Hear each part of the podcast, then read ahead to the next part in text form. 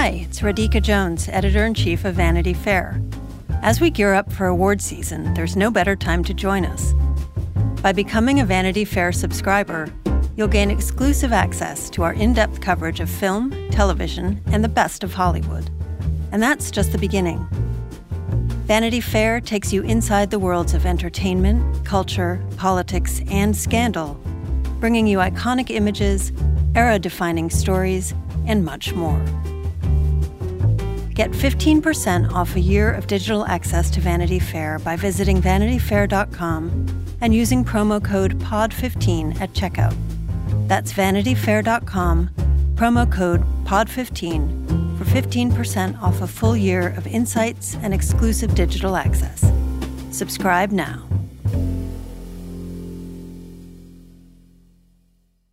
Hello and welcome to Little Gold Men, the award season podcast from Vanity Fair.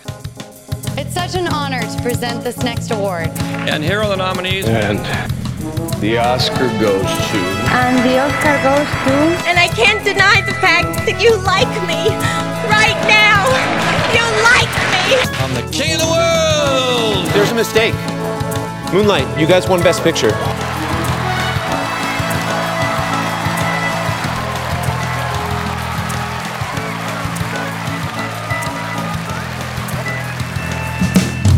I'm Katie Rich, the deputy editor of VanityFair.com, and I'm here as always with our chief critic, Richard Lawson, Hello. our digital director, Mike Hogan, Hey. and our senior writer, Joanna Robinson. Hi, Katie. It's a really fun time of year because we have awards to talk about. The National Board of Review has announced their award winners. The Gotham Awards were handed out on Monday night. Uh, by the time you hear this, the New York Film Critics Circle will probably have announced some of their winners, including Richard, which we'll hear more about later. Uh, so we're going to talk about some of these very early suggestions of who's actually going to start taking home statues this season, uh, and then get into some of the um, some of the categories that are at stake as well.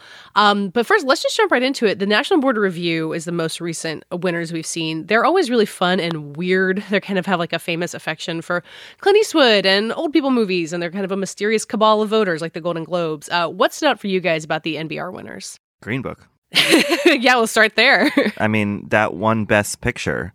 And, you know, we have been a kind of seesawing on that or up and down roller coastering with that movie because we saw it at Toronto and thought, okay, this is going to be the big Thanksgiving movie. Everyone's going to see it. The box office has been lackluster. The, cr- the critical reception has been I would say resoundingly negative. Um, and and yet it endured to not only win Best Picture, but Viggo Mortensen won Best Actor. And who who who gives this out? Do we do we know? They're New York based. Uh, it's it's Jared and Ivanka. Because one thing that's super interesting is like this this NBR list looks like a totally pos- plausible sort of Oscar group, except for did I just was I just asleep and didn't realize that Paul Schrader's first reform was like a total lock to because that then was huge in the Gotham Awards, which was much sort of quirkier and more kind of criticky, right? Ethan Hawke won Best uh, Actor and Paul Schrader won Best Screenplay for that, but he also won Best Screenplay here. So, am I just an idiot? I'm, I have not been paying close here's, attention. Well, here's my journey with with First Reformed. When I saw the trailer for it, I was like, no way am I going to see that because like my atheist self doesn't usually respond to like uh, religious struggle films, and it looked so dour and upsetting, and I was like, I don't want to see that. But a, a lot, like all the critics that I admire, were just saying could not stop talking about Ethan Hawke's performance in it, and so it came uh, hashtag screener privilege. It came like very early in my in my screeners this year, and I was like, okay, I'll watch it, and I was like, okay, this is incredible. Like it really is. I thought it was incredible. I did not expect to respond to it, so I think there has been this buzz. I thought it was mostly pegged to Ethan Hawke's performance, but of course, Paul Schrader has like so much longstanding affection um, among film lovers that uh, maybe it's for everything about the movie. But I'm with you, Mike, in being a little baffled. I remember it being at Venice and at Toronto last year in 2017, and it kind of came and went. Like uh, maybe some people saw it and were talking amongst themselves, but there was just no visible buzz for it whatsoever. And then, yeah, it opened in the spring, and critics just started talking more and more about it. But also, Paul Schrader hadn't made a like widely beloved movie in 20 years since Affliction, so like there was kind of a reason to be suspicious of it. But it, it definitely has grown as the years gone on.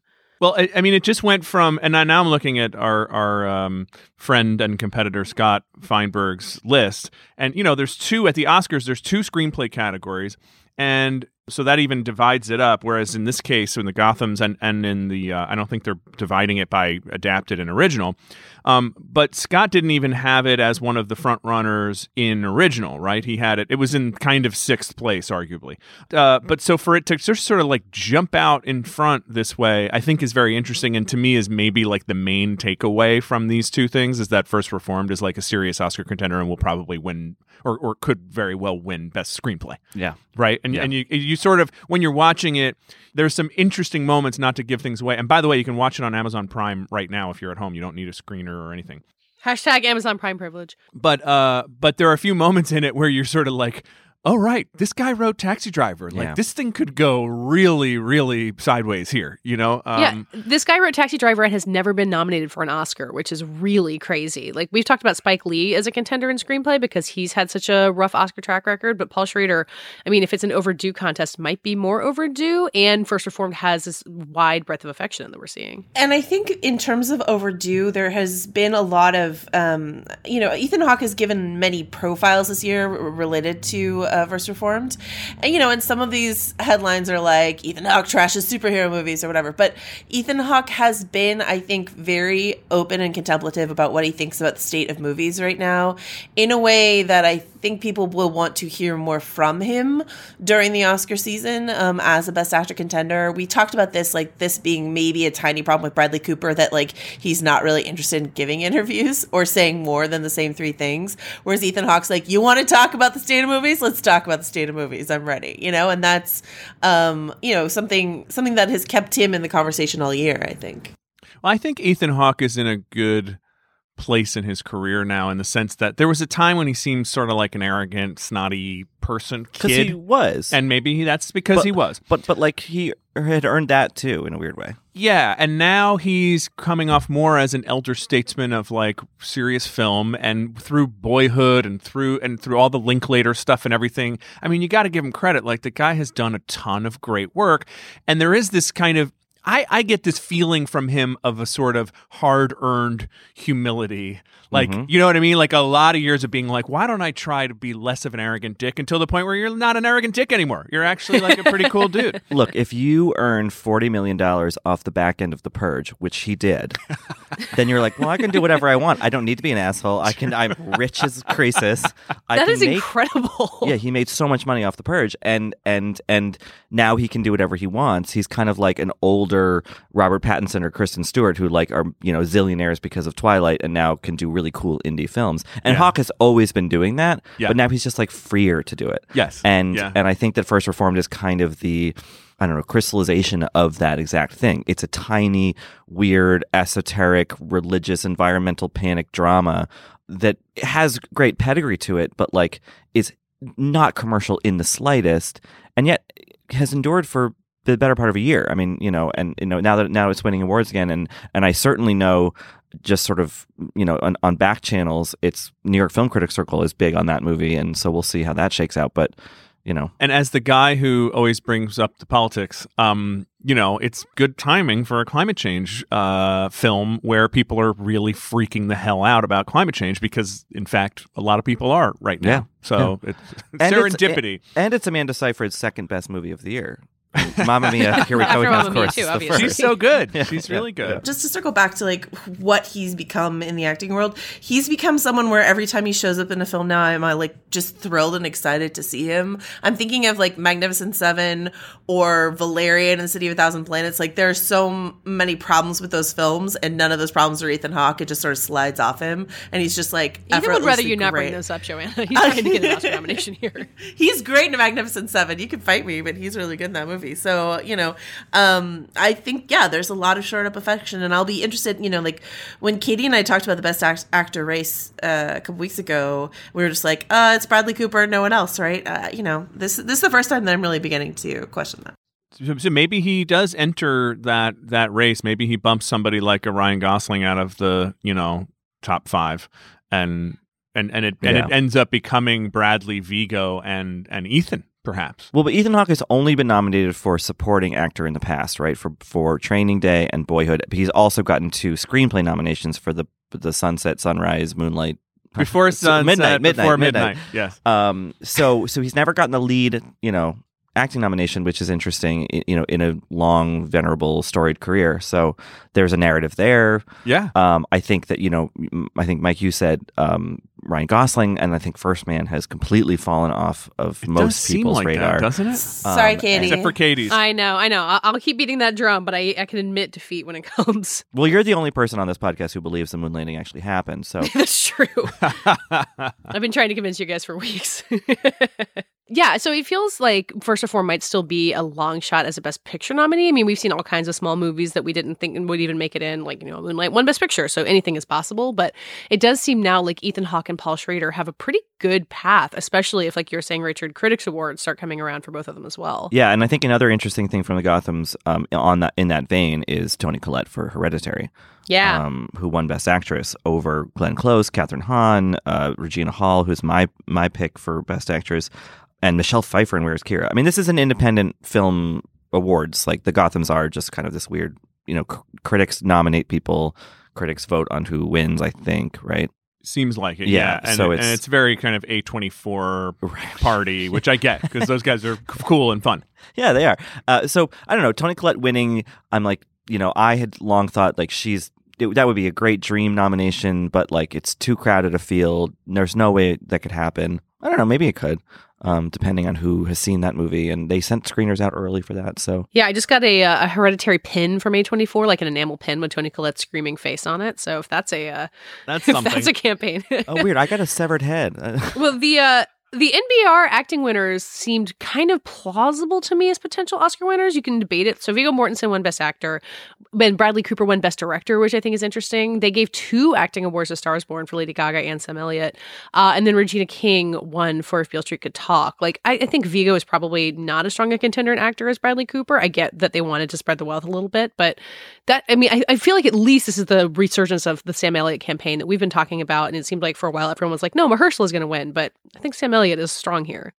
That Regina King to me looks like um, just get ready to see that name over and over until Yeah. Oscar night. I feel. Yeah, yeah, I agree. yeah. with that. I mean, it's interesting. I saw Vice uh, this past weekend after Thanksgiving, and everyone is beating the drum for Amy Adams in that movie. And I think that she's good in it and could certainly get an, will certainly get a nomination. But I still don't think that her, that narrative is stronger than um, Regina King being the kind of standard, like the the, the flag bearer for a, a movie that people like, but probably won't win in other categories. Can I just point out the top films in alphabetical order of the NBR because I think this is a super interesting list. Um, if if you think of it as possibly, you know, as as if it were Best Picture, right? So first of all, Best Film was Green Book, so the rest are alphabetical. Ballad of Buster Scruggs, Black Panther, Can You Ever Forgive Me, Eighth Grade, First Reformed, If Beale Street Could Talk, Mary Poppins Returns, A Quiet Place, Roma, and A Star Is Born. That's like That's- a super interesting list. It's a got good the- list. It's got the big Oscar favorites, and it's also got these kind of critical darlings that that I don't I hadn't a bunch of them I hadn't really been thinking about as real possibilities for for Best Picture. But when I see them here, I'm like, huh, that. Yeah. I mean, I don't know about Buster Scruggs, but maybe. It, it makes you think like, can you ever forgive me? Like, why should like why should it just be an acting thing? Right. Yeah. Or even or a quiet place. And you know, we know that they're that they're putting a real effort behind that. They want that film to be considered for Oscars and and you know It's a good year for Emily Blunt. when I was in um uh, at the Savannah Film Festival, I was on the jury there back in October, and they were giving an award to either Krasinski or Blunt or somebody like like A Quiet Place had a presence at this fall film festival, despite the movie having come out you know six months prior. You know their screeners have gone out. Like it's that they're definitely making a push for that movie. They're kind of equating themselves with Get Out in a weird way. They're like, you know, we're a s- early spring horror movie late winter horror movie that like has other stuff going on but like get out is get out. Like that it's the quiet place is a little bit simpler than that. Yeah. so i think that that's the kind of uh, hurdle that they have to jump over is kind of proving that movie's merit. Um, but yeah its presence on the national board of reviews list is certainly uh, telling that it's still in the hunt This weekend, interestingly, it feels like a lot of whether because the screener came in the mail or uh, you know it was released. A lot of people saw the favorite, and I don't know about a lot, but like a lot of people chatting on Twitter saw finally saw the favorite and hadn't seen it, and were blown away by it. And at the same time, it, it feels absent from these conversations. Yeah, where Like, the hell you is know. the favorite? That's It, yeah, it, it won a special Gotham Award. I think it got like a special award for all three actresses, which seemed like a good compromise for not having them just clog up the whole field. But it's nowhere on the NBR list. It's the Billy Elliot compromise. all, all three win.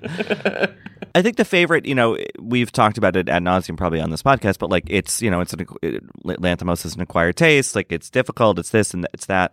You know, I still think that it has uh, legs uh, at the Oscars. I was at, you know, uh, when we're recording it last night, I was at the Fox Searchlight holiday party and um, spoke to some people there, and they're still quite bullish on it, but like also seemed a bit confused about it. People who work for Fox Searchlight or like yeah, yeah, they critics? were like interesting. because I was like, oh yeah, like Can You Ever Forgive Me, which is their another of their big movies this year.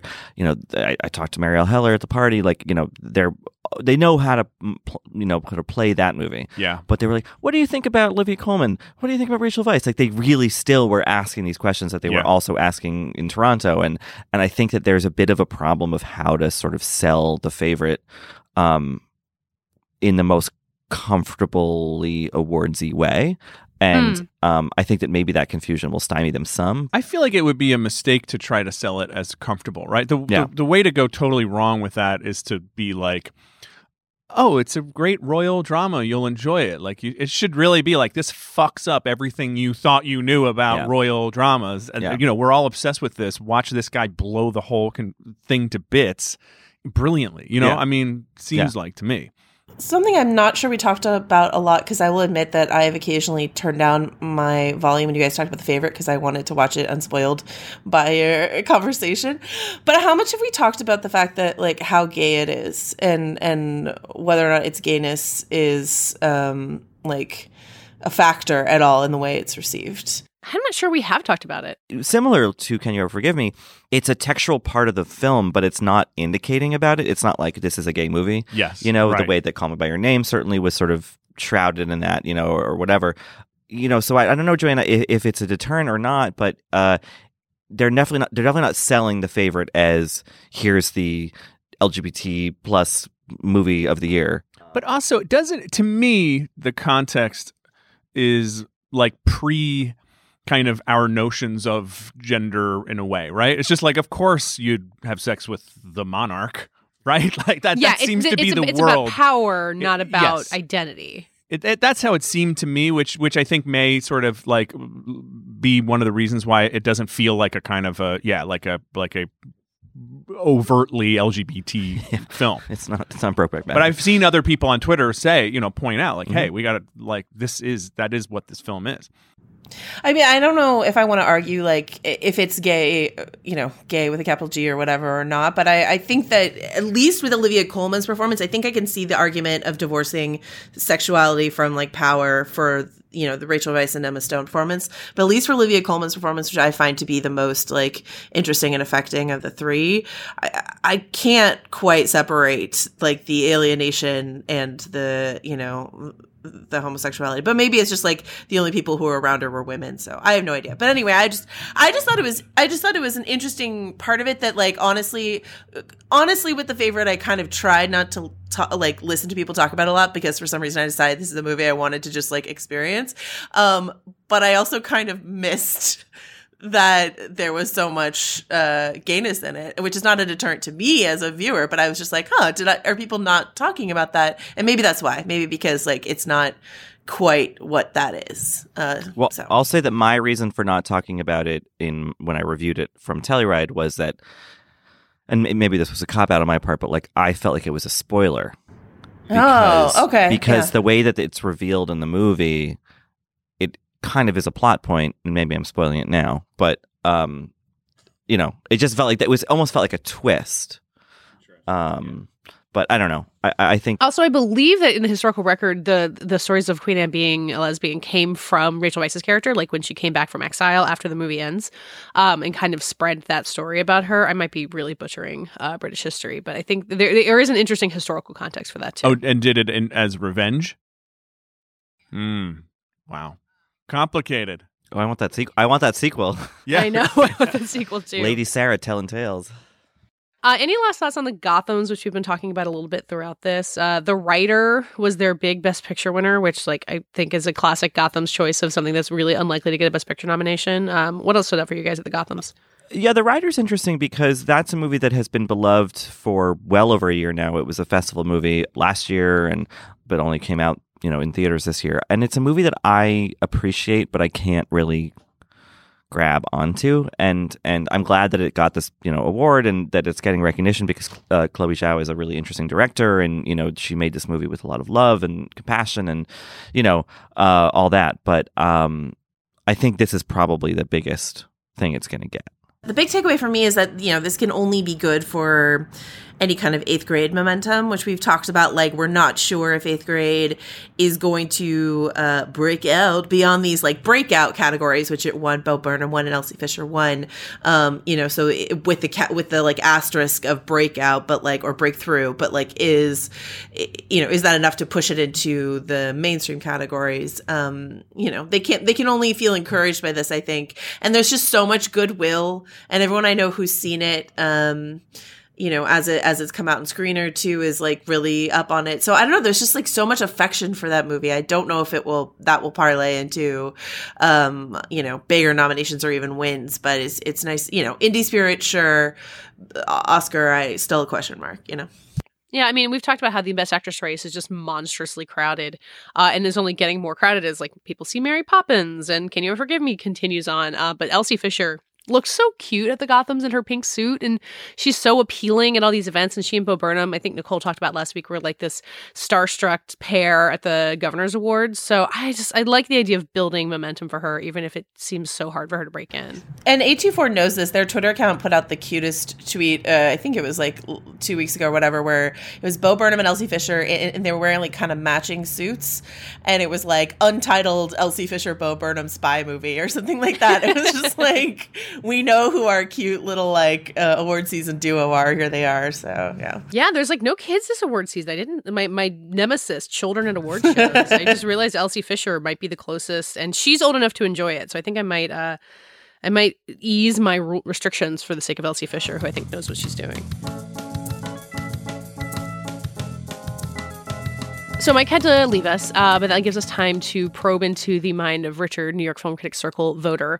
Um, Richard, obviously, you're not going to reveal what's on your ballot uh, or like spoil anything of what your colleagues are going to do, but just uh, you're going to be voting with New York Film Critics Circle uh, this week, tomorrow as we record this. Uh, what is that process like? Like, what when you're in the room with all these people who have all these different things to do, and then we see this one unified list being like, ah, the critics love this movie. How does it really look in real life? It doesn't look like the oh the, the critics love this movie. I mean it, it.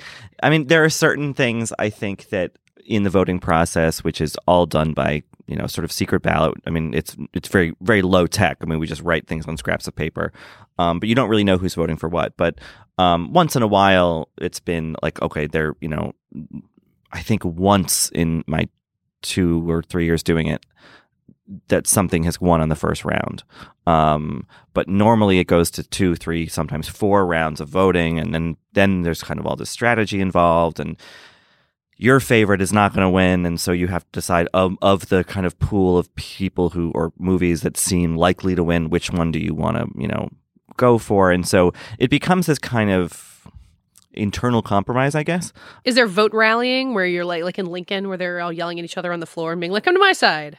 No, there's none of that in the room. Um, there is that pre the room. Uh, I'll say, I guess uh, there are sometimes emails, but I think it's more a kind of conversation.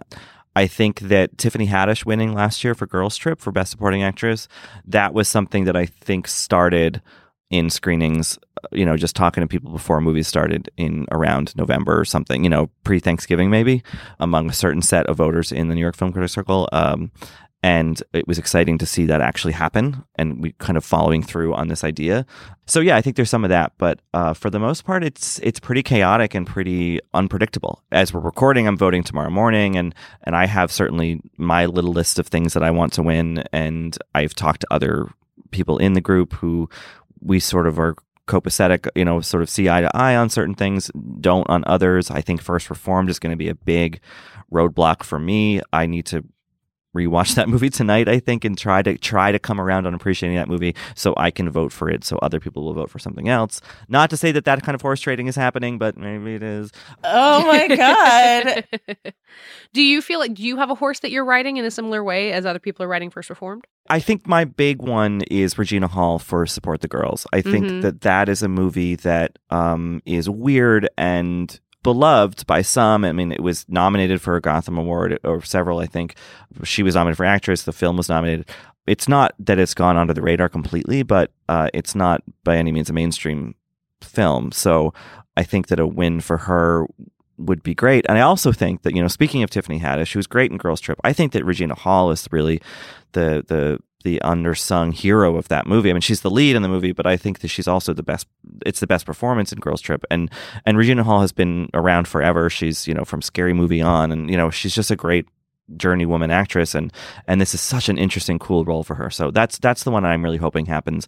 I would say that there's there's one category that I'm really torn about, which is supporting actor, because you have Richard E. Grant, who we interviewed for this podcast, and who's so good in, in Can You Ever Forgive Me, and another, you know, he's a journeyman actor. He's been around forever. This would be a nice kind of feather in his cap. And yet, you also have Steven Yeun, who we also have had on this podcast for Okja last year, who's so good in Burning and kind of is the um, white hot center of that movie. And so it, that's that's a kind of hard thing where you're like, who do I vote for? Like, I love both of them, and um, I think that what that will come down to is after the first round of voting for that category, I'll kind of assess like who seems to be ahead because you know they'll read out the count and like so and so has this many votes and so and so has, it, and I might just kind of decide then in the moment. This is so House of Cards. I really love it. Well, this is what's so cool to me about critics groups like this. Um, unlike the Academy or the critics group that I vote in, the Critics' Choice Awards that Joanna votes in too, where it all happens from inside your house. You're kind of filling out your ballot on your own, and there's just not really there's it's such a big group. There's not the same opportunity for like watching and reading the room. Um, so you do get the chance for the critics to kind of you know even if not everyone thought Tiffany Haddish was the best supporting actress of the year, to be like, no, we're going to make a statement. We're going to hand an award to somebody. Like the fewer groups that want to be like, let's predict what the Oscars are going to win or what the Oscars are going to do, and then make their own choices. I think the more interesting it gets. Well, yeah, and I think, and I'm, and, I, I, I, I'm not suggesting that that things that win at in the New York Film Critics Circle are are sort of symbolic award. I mean, like they genuinely are the kind of consensus decision on like what was the best in each category. It's it's not a ton of strategy beyond that, but like, yeah, I think that there is certainly a consciousness about not just kind of following an Oscar narrative, and I think that something that um, has dogged the New York Film Critics Circle in recent years is that uh, in the same way that like BAFTAs now, uh, you know, BAFTAs used to be kind of transgressive and do interesting things, and now they really just kind of follow almost an exact lockstep with the Academy. Um, and you you don't you don't want to do that, and and what you want to do is find the other performance, find the other movie that's like that that is just as worthy, if not more. And you know, it's like Isabelle Huppert winning for Elle for Best Actress. That I think was first round. I think she at New York Film Critics Circle, she went right through and, and, and should have because she was so good in that movie and it was the performance of the year. She was not going to win an Oscar. She did get a nomination, which is exciting. Yeah, and I think because of you guys, she did get a nomination, which is exciting. Like, there's not a lot of critics groups that have the power to influence the Academy. I think, but I think New York, New York Film Critics Circle is one of them. Like, shining a spotlight on these people, saying, "Hey, go watch your screener of whatever this is. Like, we think this is worthy," and I think it really works. Yeah, and I hope that's true. And you know, it's the oldest critics group in the country, and you know, I'm so so honored to be a part of it. Just for these, you know, few short years that I've been in the group. Yeah, so I think there is a little bit of that. You know, we can we can guide the weather a little bit. It will be curious, not this coming year, obviously, but like 2020 when the um, award season is so much shorter because they're moving the Oscars up by a couple weeks. I'll be curious to see like what how any of these early groups can you know affect things with with with less of a runway you know and less of a screener reviewing time. Um, but for the time being yeah i think that like hopefully we can at least press down on something heavily and be like this should you know we should we're, we're weighting this one mm, you know more than something else like willem dafoe in, in florida project who won supporting actor last year at the critics group and then got an you know oscar nomination you know hopefully we can we can sway things a little bit If you guys get, I mean, once again, this is not necessarily your agenda, but if you get Steven Yeun an Oscar nomination, I'm gonna send you all a fruit basket. Uh, yeah, I, I, I think he's extraordinary, and I think it's, uh, you know, I'm so glad you brought it up here because because I just think it's not something that I've heard his performance talked about. I mean, I know that that film is being put forward in the in you know best foreign language category, but um, he's so good in it, and it's it's it's funny because I this often happens. The category that I feel most emotionally invested in now, after we've talked about it, is best supporting actor because I'm like, well, oh yeah, but Sam Elliott, oh, but Richard E. Grant, oh, but Stephen Young, like, oh no, I feel very strongly about all of them. So I don't know. It's a real heartbreaker this year that that category because like there are so many worthy people, and I think the interesting thing about Yeun and and Burning as a whole is that like probably next to First Reformed, I think Burning is the best reviewed film of the year. Wow. I thought it saw it can. I was okay. I, I thought it was good, but I didn't fall in love with it. But like, it's it's such a favorite uh, among critics, and yet has so little chance of getting nominated for Oscars beyond foreign language, and that's a continual problem that I don't know. Maybe the Academy should after they've they're they're dealing with a lot. So maybe once they've gotten through some other institutional problems, they could address the fact that like there's a real foreign language film problem, and um, actually addressing that could help with other broader diversity initiatives. You know, um, and you know here's a here's a Korean film starring a bunch of well, well some Korean natives and other Korean, you know, in, in Steven Yeun's case, Korean American, like they, you know, yes, Crazy Rich Asians is there, but like there's also a whole tradition of Asian cinema that we could be awarding. Uh, Bur- Burning is, I will, you know, I will, I loved it, but I will be the first to admit that it is like, uh, you know, like first reformed a bit challenging in that it's very slow moving. And when i've enthusiastically like you know recommended it to people and they've watched it they're like really? You know some people. You're right that like critics love it but i think people who are not used to just sitting down and slowing down um, and hopefully like the academy is but i don't know more and more i doubt that people are used to sitting down and slowing down. It's something like I don't know, like a like a Jackie, where like I just feel like it did not you know, people just weren't really willing to sit with it the way that it needed to be sat with. I don't know. This is my time for my endorsement of Cold War, which is challenging and needs to be sat with, but is less than 90 minutes long. Uh, which I think Ida, Paul Pawlikowski's previous one, was also less than 90 minutes long. So he's uh, he, he'll make you pay attention, but then you can go do something else. Excellent. Katie, I'm curious from the the parenting perspective, where your your your time your time is occupied by the existence of a small human. Um, what what on screener? I know you watched Cold War recently. What has endured? Like, what have you been able to actually sit through and watch and like felt worth prioritizing? Cold War definitely was that. Um, the wife would, did not accomplish that. I kind of watched it in like several phases on screener. Shirkers really stuck with me, which I had to watch Oh, in, yeah. in bits. Um, and I watched on Netflix. It's not even a screener. Um, but that's a, a documentary uh, by Sandi Tan that uh, it kind of, I mean, no, nothing should ever be watched in chunks, but when you have to be realistic about your time, like sometimes that works. And it was always kind of a pleasure to dive back into. Um, and Minding the Gap, which we've talked about, uh, worked in a similar way. So I guess I did a lot of documentary catch up. But that's good. I mean, and I think Shirkers is an interesting one because uh, speaking of New York Film Critics Circle, we also have an award called Best First Feature, and that is an interesting one that could have a sort of poetic roundness to it because it's about what should have been Sandi Tan's first feature, but then was sort of lost to the you know the mystery of the of the the, the, the world and and and so I don't know. I think there's a kind of funny kind of. Um, uh, closing of a circle if that were to win. You're not going to give it to Bradley Cooper? Well, I was joking about that last night. I was like, imagine if we're like, best first feature goes to this upstart newcomer, Bradley Cooper. I mean, it technically is, you know. I remain curious about A Star is Born's prospects with critics because I think it is kind of immune to all the stuff we've been talking about about wanting to pluck something up out of obscurity and prop it up. But I, you know, critics love A Star is Born. Like Sam Elliott seems like he could sneak through there. Lady Gaga could, start- could win some actress prizes. I'd be, I'm interested to see how that goes. Yeah, I think that Lady Gaga winning the National Board of Review, which again is a shadowy cabal of people that we don't understand. There's some weird ties to Wesleyan that you could maybe illuminate us on, Katie. But There are? I didn't know that.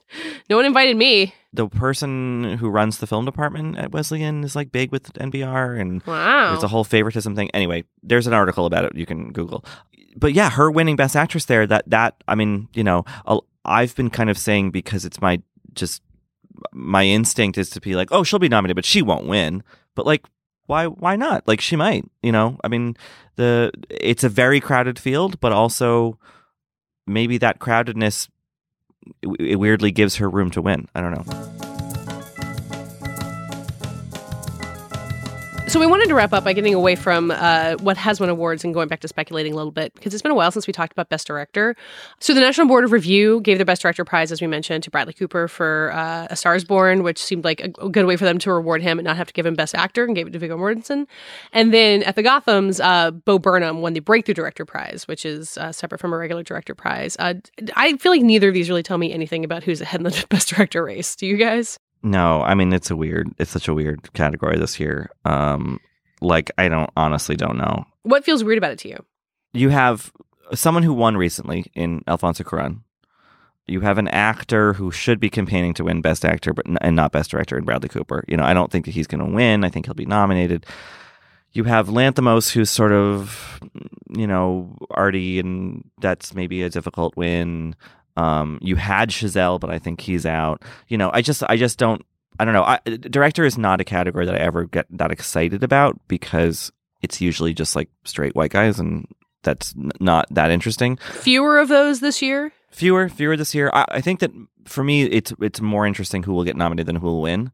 It'll be really interesting to see if Spike Lee gets in, for example, which would be his first directing nomination, I believe. Yes, which is insane. Which is crazy. So, but but in terms of who is like the front runner to win, I have no idea. I I guess I would right now say Cuarón. Yeah, Gold Derby has Cuarón, but it's like I feel like people aren't talking about Roma. Like people aren't talking about Roma. Maybe it's not. It's not hit Netflix yet, right? Next month, yeah. Yeah. So, you know, maybe once it hit, you know, Katie and I were having this discussion right before the podcast with um, friend of the pod, Matt Patches, and he he was bringing up this idea, which I think has some value of like the idea of your Oscar contender being available for streaming so that people can see it since more and more people are seeing things on streaming rather than in theaters. And this obviously is where Netflix has the upper hand with their short, you know, we've talked about the non theatrical distribution being a handicap for Netflix, but as things shift more and more, perhaps, you know, this, it is available for streaming so people can watch it. But I, uh, you know, once again, I have serious doubts about people doing the hard sit for Roma at home. Um, I don't know if that's going to happen, but, um, but it, it is easy to say, you know, Roma is something that like I had a hard time getting through, but like the craft of it, even in the first scene, is kind of unmistakable. Yeah. Yeah. You can imagine uh, Alfonso Cuarón having the exact same situation as uh, his friend uh, Iñárritu and winning his second Oscar for a film that doesn't win Best Picture, which Iñárritu, In- Iñárritu won back to back, which is crazy. Um, but he won Best Director for The Revenant the, the year that Spotlight won Best Picture.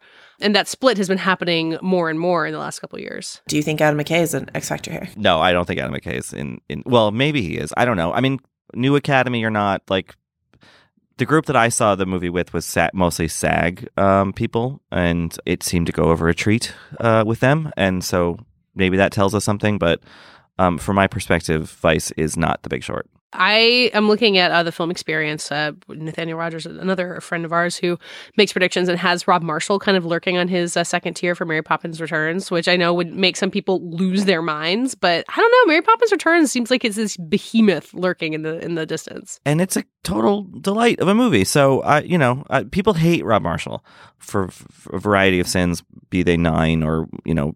Uh, Pirates of the Caribbean 5 or whatever he made.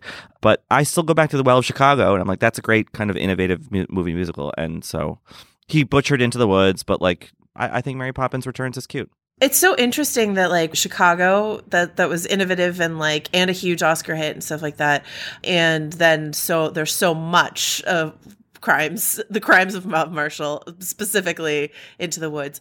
But I think I you know, I was talking with someone a performer from Mary Poppins yesterday. He was talking to me about how Rob Marshall pushed for emotional authenticity in a movie that I think really could have skated by on like Candy Floss and nostalgia and that sort of stuff. He really did dig in for some some like like moments that you wouldn't expect to find in a Disney movie, I think, in terms of like um genuine sorrow and all that sort of stuff. And and so I really respect that, you know, like that that is what that's the story Rob Marshall wanted to tell. And you know, as a musical director that he was pushing for um you know, yeah, as a musical lover, I think we're we're all three musical lovers here. Like I think what the medium can do uh, in terms of uh, translating emotion to audiences is not always what the big budget Hollywood versions of a musical is interested in doing. And I think that Mary Poppins Returns uh, which I loved. Richard really, really liked and admired, and I like lost my mind, loved. Um, it, it has that, and, and I think it, it, You know, we talked about Emily Blunt. I think in general terms around this, but I, you know, I think this this could land on the long list for Best Picture. It really could. I think. Um, and let's not forget that the last time that Rob Marshall was nominated for Best Director, which was for Chicago in 2003, he lost to Roman Polanski. wow. So what maybe a, there's some course correction a, to be what a year. journey we've gone through since then. Pedro Almodovar was nominated that year too. What a weird year. Well, uh, for, to bring up another giant Disney film as another question, best director. Um, I'm curious about Ryan Coogler again. I feel like we've gone back and forth on Black Panther for almost literally a year on how you know strong a superhero movie can be in this race. But as like Damien Chazelle maybe doesn't seem as strong, and you know you wonder about the uh, affection around the favorite. Um, the accomplishment of Black Panther is pretty massive. Like I, I don't know, Ryan Coogler is looking strong to me when I look at him on a list. I would love that. I mean, I think that he, well, I mean, Black Panther is one of the big movies of the year, obviously. But I think that the kind of thoughtful craftsmanship that he brought to a big Marvel property uh, is something that is probably underappreciated. You know, um, like it's really hard to put an individual stamp on something that's the 20th in a line of so now 22 movies or however many movies it's been in the Mar- the whole Marvel schema.